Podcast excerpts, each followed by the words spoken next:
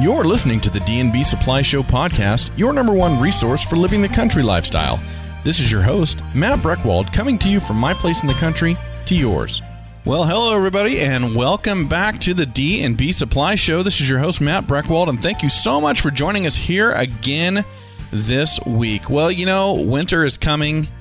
Can't believe it, but it's already happening, and it's time to start prepping for winter. And one of the things we need to be doing right now and making sure that we are on top of is getting our bees and our beehives ready for winter. So today, I'm going to have on Melinda Stafford, who's coming to us from the Treasure Valley Beekeepers Club, as well as Boise State University, and she is just a wealth of information when it comes to bees and everything that we need to know for taking care of our bees. And we're going to have her on to talk all about prepping for winter and what we need to be doing in terms of checking our bees over the winter and protecting them from things like mites and mice and things like that. So she'll be coming on with us here in just a moment. Melinda, welcome back to the show. Thank you so much for coming on today. Thanks for having me. It's always a good time to be here.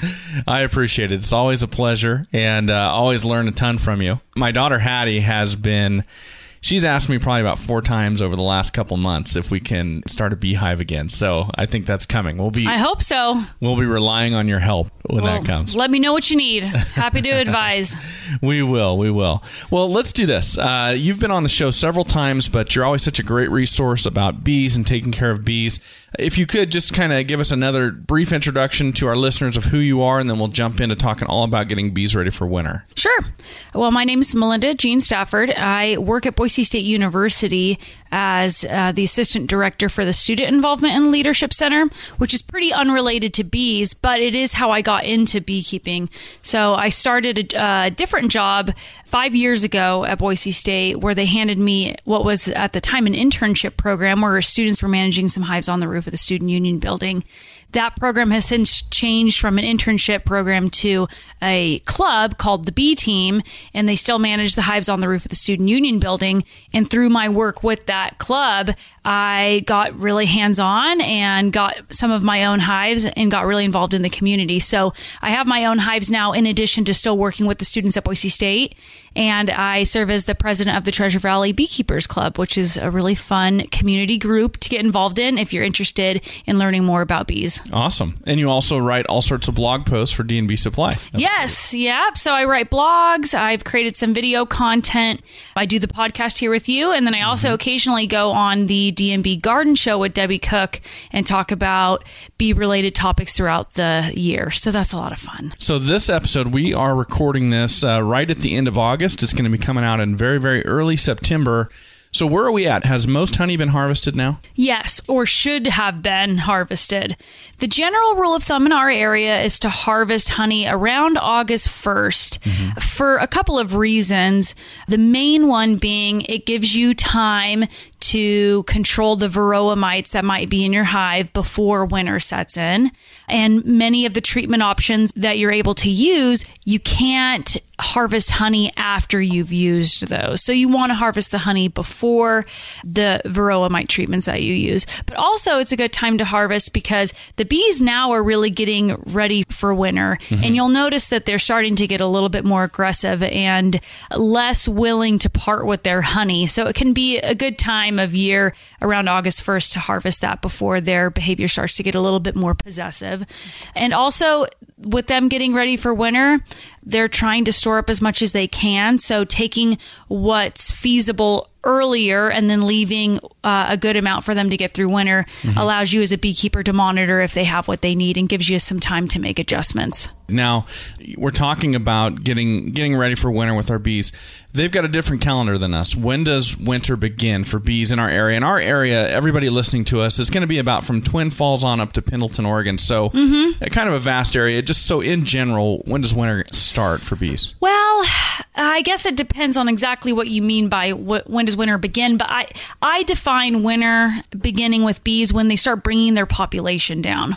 Okay. So bees start bringing their population down in our area around this time of year, end of August. So you'll notice if you're opening your hives that the queen is probably laying less eggs than she was in May, June, and July when their population was at their peak. And so that is the sign that a hive is getting intentionally ready for winter, because they don't want to have to feed 60,000 mouths going through winter. They want to feed 10 to 20,000 mouths going through winter. So the hive is bringing down their population. So I would say winter is starting September 1st for bees. That's when they're really getting ready for that period of time. Mm-hmm. So a beekeeper needs to be ready for that a month earlier. Now, does the behavior of the bees, does it start to change as daylight hours change, or does it have to do with like overnight lows when they start to go down, or is there? It's a mix of factors. So bee behavior, has factors related to genetics for sure, but also factors related to weather. So if it's really cool and most of the bees are home and you go to open the hive, you're going to notice they're going to be a little bit more aggressive than if it was a nice sunny day and most of them are out flying.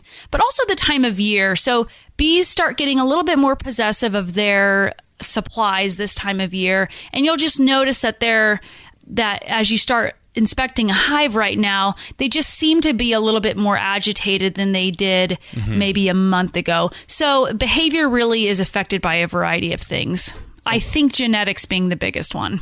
All right, well, let's take a commercial break, and then when we come back, let's get into the specifics of how we can prep for winter. Great. Say you were to ride off into the sunset. Ideally, what kind of boots and clothes would you be wearing? For horseback riders of all styles, nothing beats the look and performance of Ariat. Available at D&B Supply. Everyone from famous rodeo cowboys to country music legends to equestrian Olympians. Turn to Ariat with confidence. You can count on them too. Think of Ariat as your ultimate riding companion for the life and times in the West. When you need to better outfit your ride with Ariat, stop by your favorite D&B Supply. Are you ready for a Steel? Then stop by D&B to pick up Steel power tools. German engineered, these power players offer quality that never quits. Like the Steel MS 271 Farm Boss chainsaw, available for just $429.95 with a 20-inch bar and chain. Show your project list who's boss and leave it in your sawdust. With legendary chainsaws, dependable trimmers, forceful blowers, and epic tools of the trade, Steel powers through anything. Grab a Steel at your favorite D&B Supply. All right. Well, Melinda, now that we're back, there's one thing I wanted to ask you about. And I mentioned earlier that my daughter keeps saying she wants to get bees again, which indicates that we had bees at one point. Right. We no longer do. Sure. And we had a disaster, and it was right around this time of year. So in late summer, early fall, with wasps. At least the people that we spoke with told us that it was wasps that wiped out our hive. So, and what I've noticed over the last probably 2 to 3 weeks is that at least around our farm here, the wasps have become, all of a sudden there's just nests of them appearing everywhere. And I've gotten stung a couple times in areas I've been going through to irrigate and do this, and I've never seen a wasp all summer. Then all of a sudden, bam, they're there, and I've gotten stung. So it seems like at least their activity is ramped up right at this time of year. Okay, so what can we do as beekeepers to protect our hives from wasps? There's a couple of things. The most important thing is keeping your hive strong. So a strong hive that has a good, strong population can generally ward off wasps on their own. So that's factor number one. But there's some subsequent things that can be really helpful. So you can put an entrance reducer on your hive, which what that is it's just something that takes the entrance from being, a foot long or a little bit longer to being maybe a few inches long. Okay. And what that does is that gives the bees a much smaller space that they have to guard. So in a hive, bees are used to knowing where their points of entry are. And so they will have bees specifically assigned to working those areas and guarding them from invaders. And if that area is smaller, then their forces go a lot longer, a lot further. Okay. So entrance reducers can help a hive protect itself a little bit more. Other things would be to, just pay attention to the wasps in your area, put up some traps accordingly. Wasps are obviously a natural thing in our environment, so living with them to an extent is definitely something we just have to manage. But if they're really prevalent in your specific area and there's some nests that you could maybe get rid of, then that can be helpful too. So should we put up a lot of traps around the beehives, or will those attract bees as well? So wasps and bees eat different things. Wasps are carnivorous, and so they eat bees. So they're not going into a hive to eat the honey. They're going in to eat bees and larvae because they are getting the protein from those sources. And so that's why a lot of wasp traps will ask you to use bait that is things like tuna fish and other protein sources. So will those attract bees? No, they're eating very different things. So putting wasp traps relatively close to beehives shouldn't be an issue as long as you're using the right bait for them. Okay, well, let's get back to winterization. I just wanted to touch on that because it's a problem for a lot of folks. Yeah, and my my hand was as big as a glove the other day after I got stung. So, yeah, I'm anti-wasp right now. But they've got to be necessary for some reason. But they are good pollinators, but, you know, we don't really want them up in our faces. Right. Let's get back to winterization. So, let's start with this. How do bees maintain the warmth in their hive over the winter? They maintain warmth by buzzing their little bodies. So they change the formation that they're in the winter than they are in the summer. So in the summertime, bees are, you know, once they get up in the morning and the temperature rises, a good majority of them will head out and start foraging, bringing back pollen and nectar.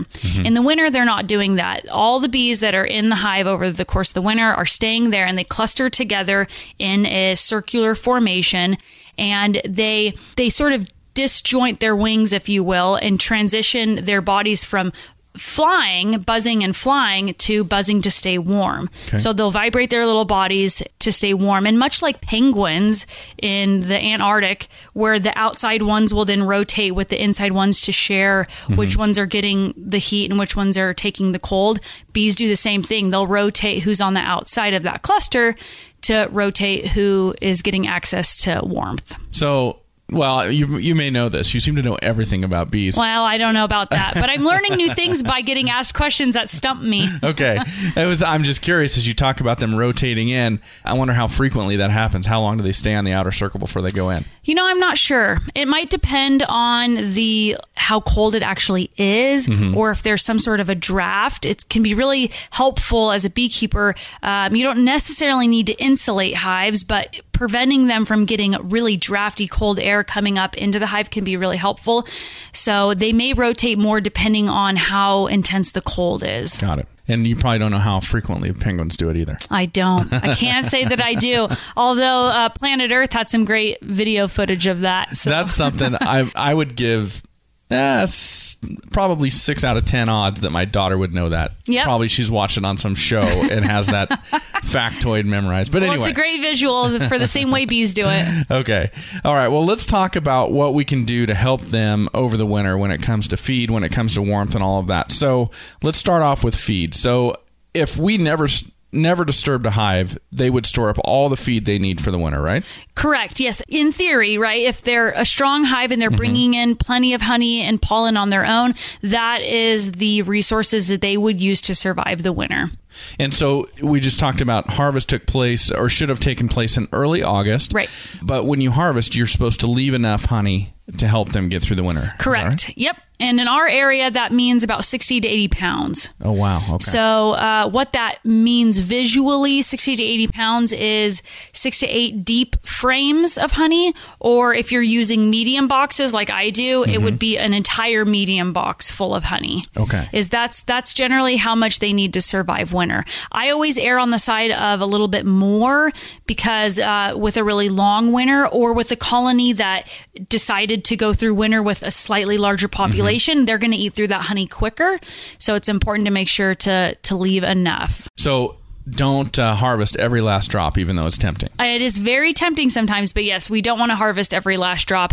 Although, if beekeepers are harvesting around August 1st, again, they wouldn't take all of it, but it gives them a window of time to where they could feed the bees with some sugar syrup, which is essentially a nectar alternative, that then they could use that to store up plenty of resources from there on. But that doesn't mean that you should harvest everything and then just assume sugar syrup will take the place. That's not a good strategy. Well, let's take another commercial break. Then when we come back, I do want to talk more about feed substitutes for them. Great. Why am I wearing a lab coat and standing in your lawn? Because I'm a Bayer Advanced lawn care scientist, and I'm about to revolutionize the way you control lawn weeds. Because with Bayer Advanced season-long weed control for lawns, you get the only spray that kills listed broadleaf lawn weeds, then creates a barrier below to prevent new weeds for up to 6 months. One application is all it takes. Count on Bayer Advanced to put revolutionary science right in your hands. Get more from the blue bottle. Always read and follow label instructions. We love George Strait for more than his music. After 56 number one singles, George is still a family man and a real cowboy. That's why we love him, and that's why he wears nothing but Wrangler. The George Strait Cowboy Cut Collection by Wrangler has a huge selection of styles a cowboy can be comfortable wearing anywhere. So head to your favorite D&B Supply and try the George Strait Cowboy Cut Collection by Wrangler. Long live cowboys. Now that we're back, Melinda, I want to keep on this topic of feed substitutes. Now, here we are. People have already harvested their honey for the most part. So let's say that somebody, for some reason or another, they depleted their hive below the level that they should have. And so now we're getting ready to go into this winter prep, mm-hmm. and they're going, well, what do I do? Because that's already done. There's nothing I can do about that. So what can we do if we do need to supplement or augment their feed throughout the winter? What can we do? So you can feed sugar syrup, which is the closest imitation to nectar that you can possibly make. Okay. In fact, it's chemically the same. Nectar is sucrose, and sugar and water is sucrose. Mm-hmm. So they're very similar in that regard. And so what I do to feed bees is I take a gallon, a milk jug, and I fill it all the way full with granulated sugar. Mm-hmm. And then I'll get my tap water as hot as I can, and I'll add water, shaking it as I go until everything's dissolved. So it's a 2-to-1 ratio of sugar to water. And what that is it's actually a little bit higher in sugar content than natural nectar would be, mm-hmm. but it gives the bees, they're a little bit closer to it being storable honey than nectar would be because they have to dehydrate it less, because it's a thicker sugar content. So you can feed them that, and there's a couple of ways you can do it. I think the most beneficial way is with an in-hive feeder. So what you do is you take a frame out and you replace it with a feeder frame, which is essentially the shape of a frame, but it's a basin. Mm-hmm. And then you can fill it with, they usually hold a whole gallon, which is why I like to use milk jugs, because then I know I need one per colony. Okay. And I feed them that as quickly as they'll take it. So this time of year, my hives are consuming sugar syrup. They'll go through a gallon in 3 or 4 days. Oh, wow. So I'm going out there at least once a week to refill it. Mm-hmm. And then there might be a point in time where I notice that they're not consuming it as much. And that tells me that, well, they probably don't need me to keep refilling it. Okay. So that is an option right now that beekeepers can do to supplement feed so that the hives go into winter with as much resources as possible. Okay. Now, if you're getting into winter, if it's December, January, February, and you're noticing that your hives are pretty light, there's some emergency feeding options like a candy board, where you're essentially making sugar syrup, but just cooking it down to where it dehydrates it and it's mm-hmm. it's condensed, and you can make a candy board in a cookie sheet that is no bigger than the top of your hive, and you just place that on top of all the frames, and they'll eat through that like they would honey. Now, you mentioned the 2-to-1 ratio of sugar to water. Go over that again. How does somebody figure that part out so they get that ratio correct? Yeah, so it's 2-to-1 by 2-to-1 by volume. But the way that I eyeball it so that I'm not mm-hmm. having to measure with cups every single time is I'll fill an entire gallon jug full of sugar, granulated sugar, and then I'll add hot water, dissolving it and shaking it as I go until the gallon is totally dissolved and totally full. Oh, okay. Mm-hmm.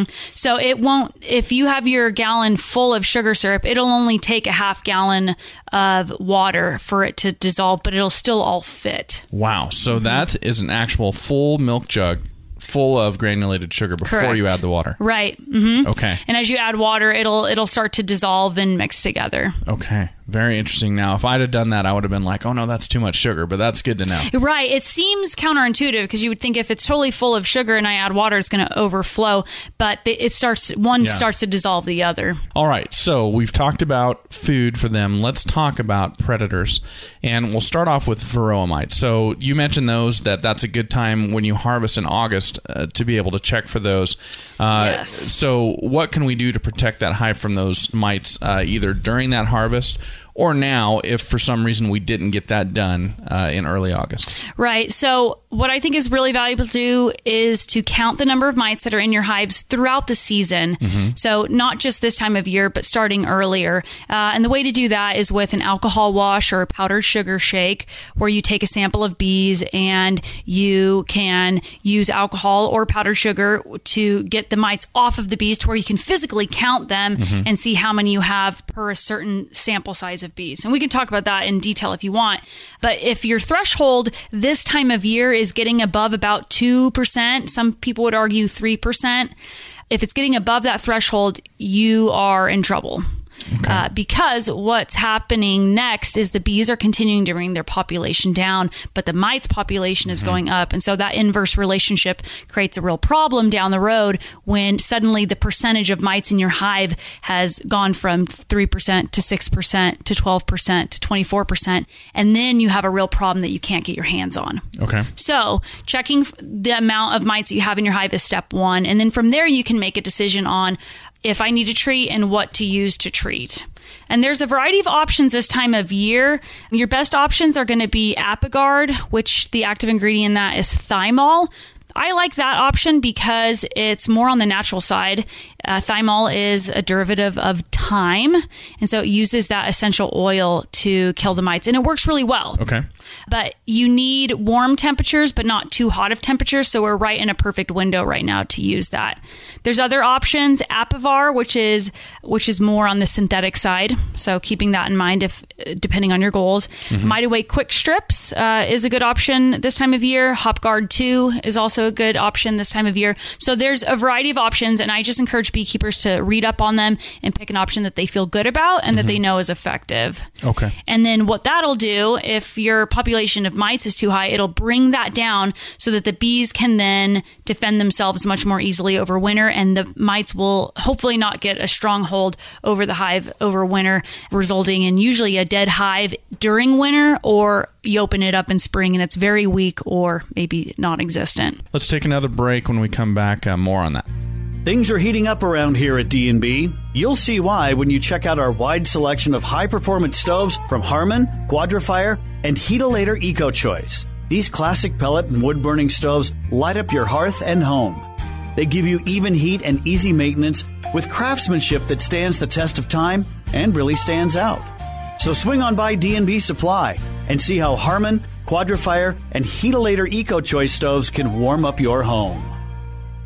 What's on the grill? That's the ultimate summertime question, and you can make the answer extra special with a wood-fired Traeger grill at D&B Supply. Pure hardwood is the fuel for Traeger's signature flavor. It lets you grill, smoke, baste, roast, braise, or barbecue hot and fast or low and slow with perfect results every time. Versatile, consistent, and convenient. With a Traeger, you just set it and forget it. Master the taste of summer and pick up your Traeger grill at your favorite D&B Supply. Okay, Melinda. Well, as usual, wealth of information. Tons of good stuff here. Maybe too much. Well, I'm taking notes so I can make sure and clarify on a few things. So you talked about the percentage, the 2 or 3% of varroa mites. How do you do that calculation? So when you do a mite count, you should be using a sample of about a half cup of bees. And if you're getting as close to a half cup of bees as possible, it's going to be 300 bees. Okay. And a good way to check is to do your sample and then physically count the bees afterwards. Mm-hmm. I use the alcohol wash method. It does kill the bees, but this time of year where the population's still really high, 30, 40, 50, 60,000 bees in a colony, killing 300 bees is definitely worth the knowledge that you're going to gain mm-hmm. And the decision-making ability that you're going to gain. So you collect a half cup of bees. I put it into a mason jar that's got a lid on it that has some hardware screening on it, kind of like the netting that's used in a window screen. Okay. And then I pour rubbing alcohol into it, and I swirl it around. It kills the bees, but also kills the mites and physically causes them to separate from one another. Okay. And so I'll swirl it for several minutes, let it sit, do the same thing over and over again, and then I'll turn that mason jar upside down. The bees will stay inside because that hardware screening's holding them in, mm-hmm. but the mites will fall through. Mm-hmm. And you can physically count them because mites are very visible to the naked eye. and you can count them. And if you collected an accurate half cup of bees or 300, you know that anything above 6 mites is going to be above your 2% threshold, okay. 2 per 100, 6 per 300. And so anything above 2% this time of year can be pretty scary, because as the bee population goes down and the mite population goes up, that 2% is going to turn into 4, 8, 16. Okay. So you want to be aware that it's not going to just stay at 2%. It's going to grow if we don't do something about it. Okay. So you got to get it treated. Yep. If your population of mites is high, some folks have had really good seasons this year and they are doing mite counts and they're not seeing any mites. Oh, wow. And so that's really great. And so some folks choose to not treat those hives, but they can still in this season right now where they're out harvesting and sometimes robbing from other hives, bring mites home with them. So that can be a little bit scary too. So that's why I encourage people to continue to count mites periodically throughout the warm season so that you can keep an eye on any problems they may bring home. Now, how big of a problem can rodents be, like mice or field mice or voles or something like that over the course of a winter? So they're generally not very problematic to the bees. They're more a nuisance to the beekeeper. A vole or a mouse can go into the entrance of a hive and create a nest, because it's a much warmer place to keep a nest than outside where they don't have any coverage. And so creating a nest in there is kind of gross and nasty for a beekeeper, but they generally won't make it much further than just inside the entrance on the bottom board. And if the bees are in their cluster working their way upward, they may just let that mouse live there and do its thing. A beekeeper may come back to that hive in spring and do their first inspection and find that a mouse had made a nest, or maybe by then the bees have found it and taken care of it themselves. But generally a mouse won't kill a hive. It'll just create some gross, nasty cleanup. Okay, so just clean up, but no harm to the bees necessarily. Generally, no. But there are mouse guards. You can buy a mouse guard for the front of a hive. And what it looks like is it's a piece of metal or some sort of material that then has a bunch of holes in it that are just big enough for a bee to go in and out of, but a mouse couldn't fit through. So folks that have their hives on ground level in an area where mice have been visible, a mouse guard can be a great thing to put on a hive entrance just to make life easier down the road. Now, let's talk about temperature over the winter. So, are there things that we can do to assist the bees in maintaining the temperature they need to keep the hive at during the winter? I think the best thing beekeepers can do is consider the placement of their hives to begin with. So, placing hives in an area that isn't going to get constantly beat up by wind, I think is really valuable. But that's tricky because we've talked about this before, but the best placement for hives in the summer really is an open area where they're getting a lot of sunlight, right? Which is also tends to be the places where wind is beating through. So what folks can do is if they don't have a natural break for the wind with trees or something, they could stack hay bales or something just up against the sides of the hives where you know a draft is going to be coming through. Cold wind can be really tough on bees and take what were just normally cold temperatures and make them really frigid temperatures. So a windbreak can be really valuable. Also making sure that they're not damp. If a hive gets cold, but it's cold and wet, you can imagine that that's a lot harder for them to fend off. So making sure that they're up off the ground and not soaking in any sort of dampness on the ground can be really helpful to help them maintain their temperature. Okay. Some folks insulate hives with, all sorts of different things, insulation materials and styrofoam and tar paper and things like that. I don't find that those are totally necessary if you're providing a good windbreak and keeping the hives dry. One more break and more on this when we come back. Carhartt makes gear to get you through anything, so D&B Supply offers a wide selection to outfit any day, any task, and any weather. Built to stand the test of time and have your back no matter what comes your way, Carhartt clothing keeps you comfortable all day long. And for extra hard jobs, check out Carhartt Force, the line that wicks sweat, fights odors, releases stains, and works as hard as you do. To outlast them all, get decked out in Carhartt at D&B. When it comes to legendary performance, only a few chainsaws make the cut, like the Husqvarna lineup available at D&B. Years of razor-sharp research led to many of Husqvarna's breakthrough technologies, including anti-vibration dampeners to reduce the impact on your arms and hands, plus a combined choke and stop control that makes the chainsaw easier to start. When you have your work cut out for you, get her done with a Husqvarna. Pick up one at your favorite D&B Supply.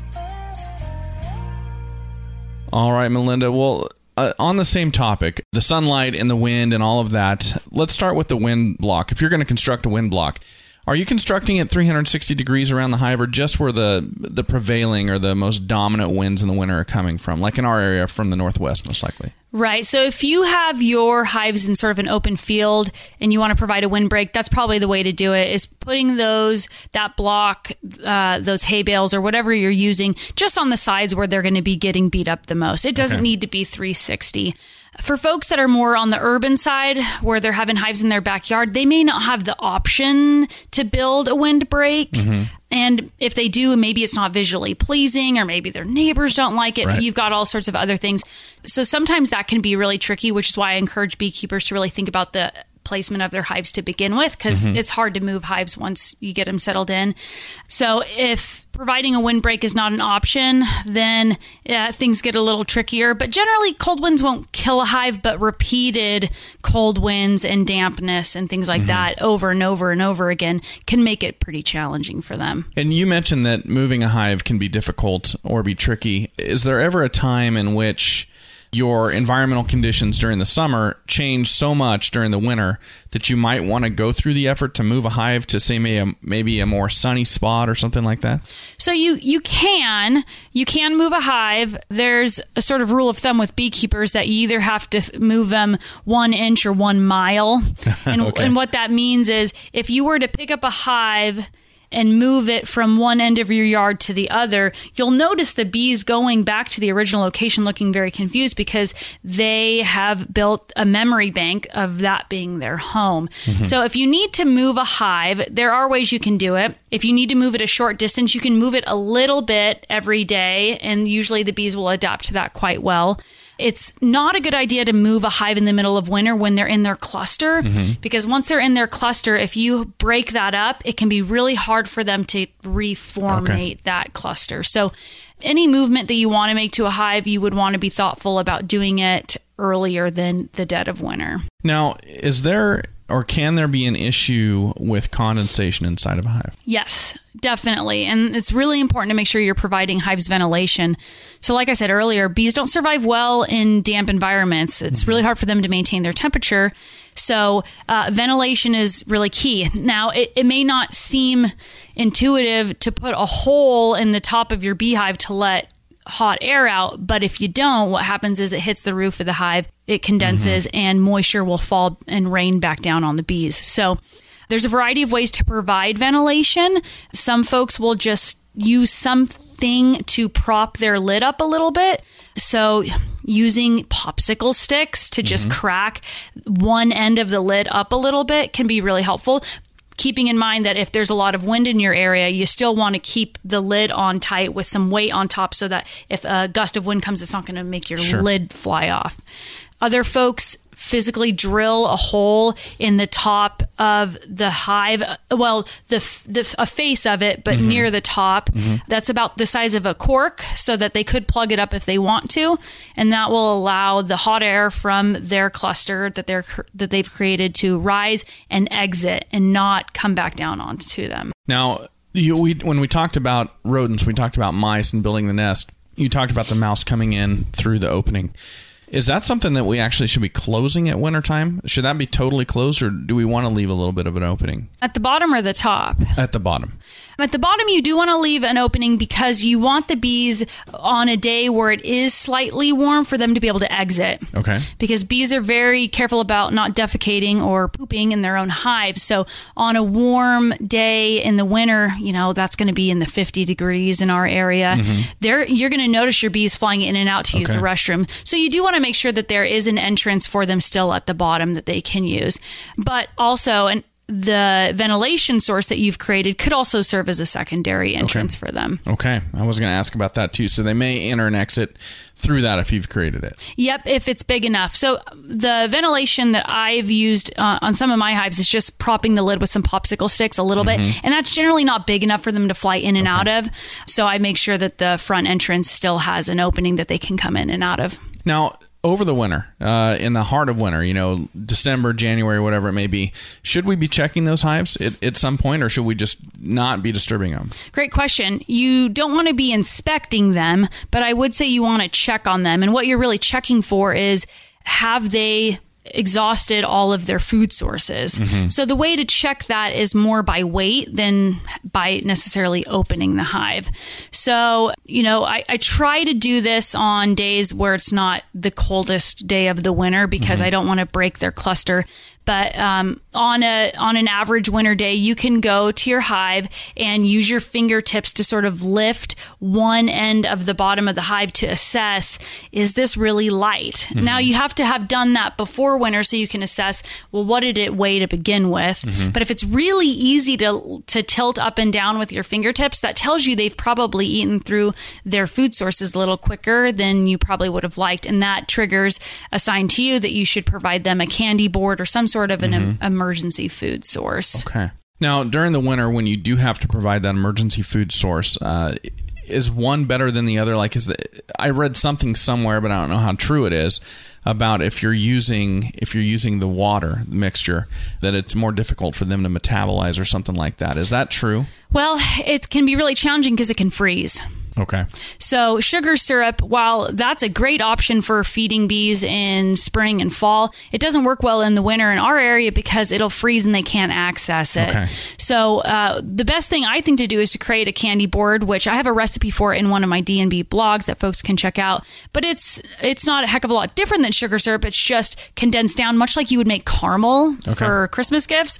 And then you put it into a form like a candy sheet, mm-hmm. and it creates this nice flat, you know, maybe inch or inch and a half thick board of candy, mm-hmm. and you just place that on top of your top bars of your hive, put the lid back over the top. And if they work through all the honey they've stored, they're going to eventually hit that candy board, but the heat from their bodies will soften it to where they can actually consume it and eat it.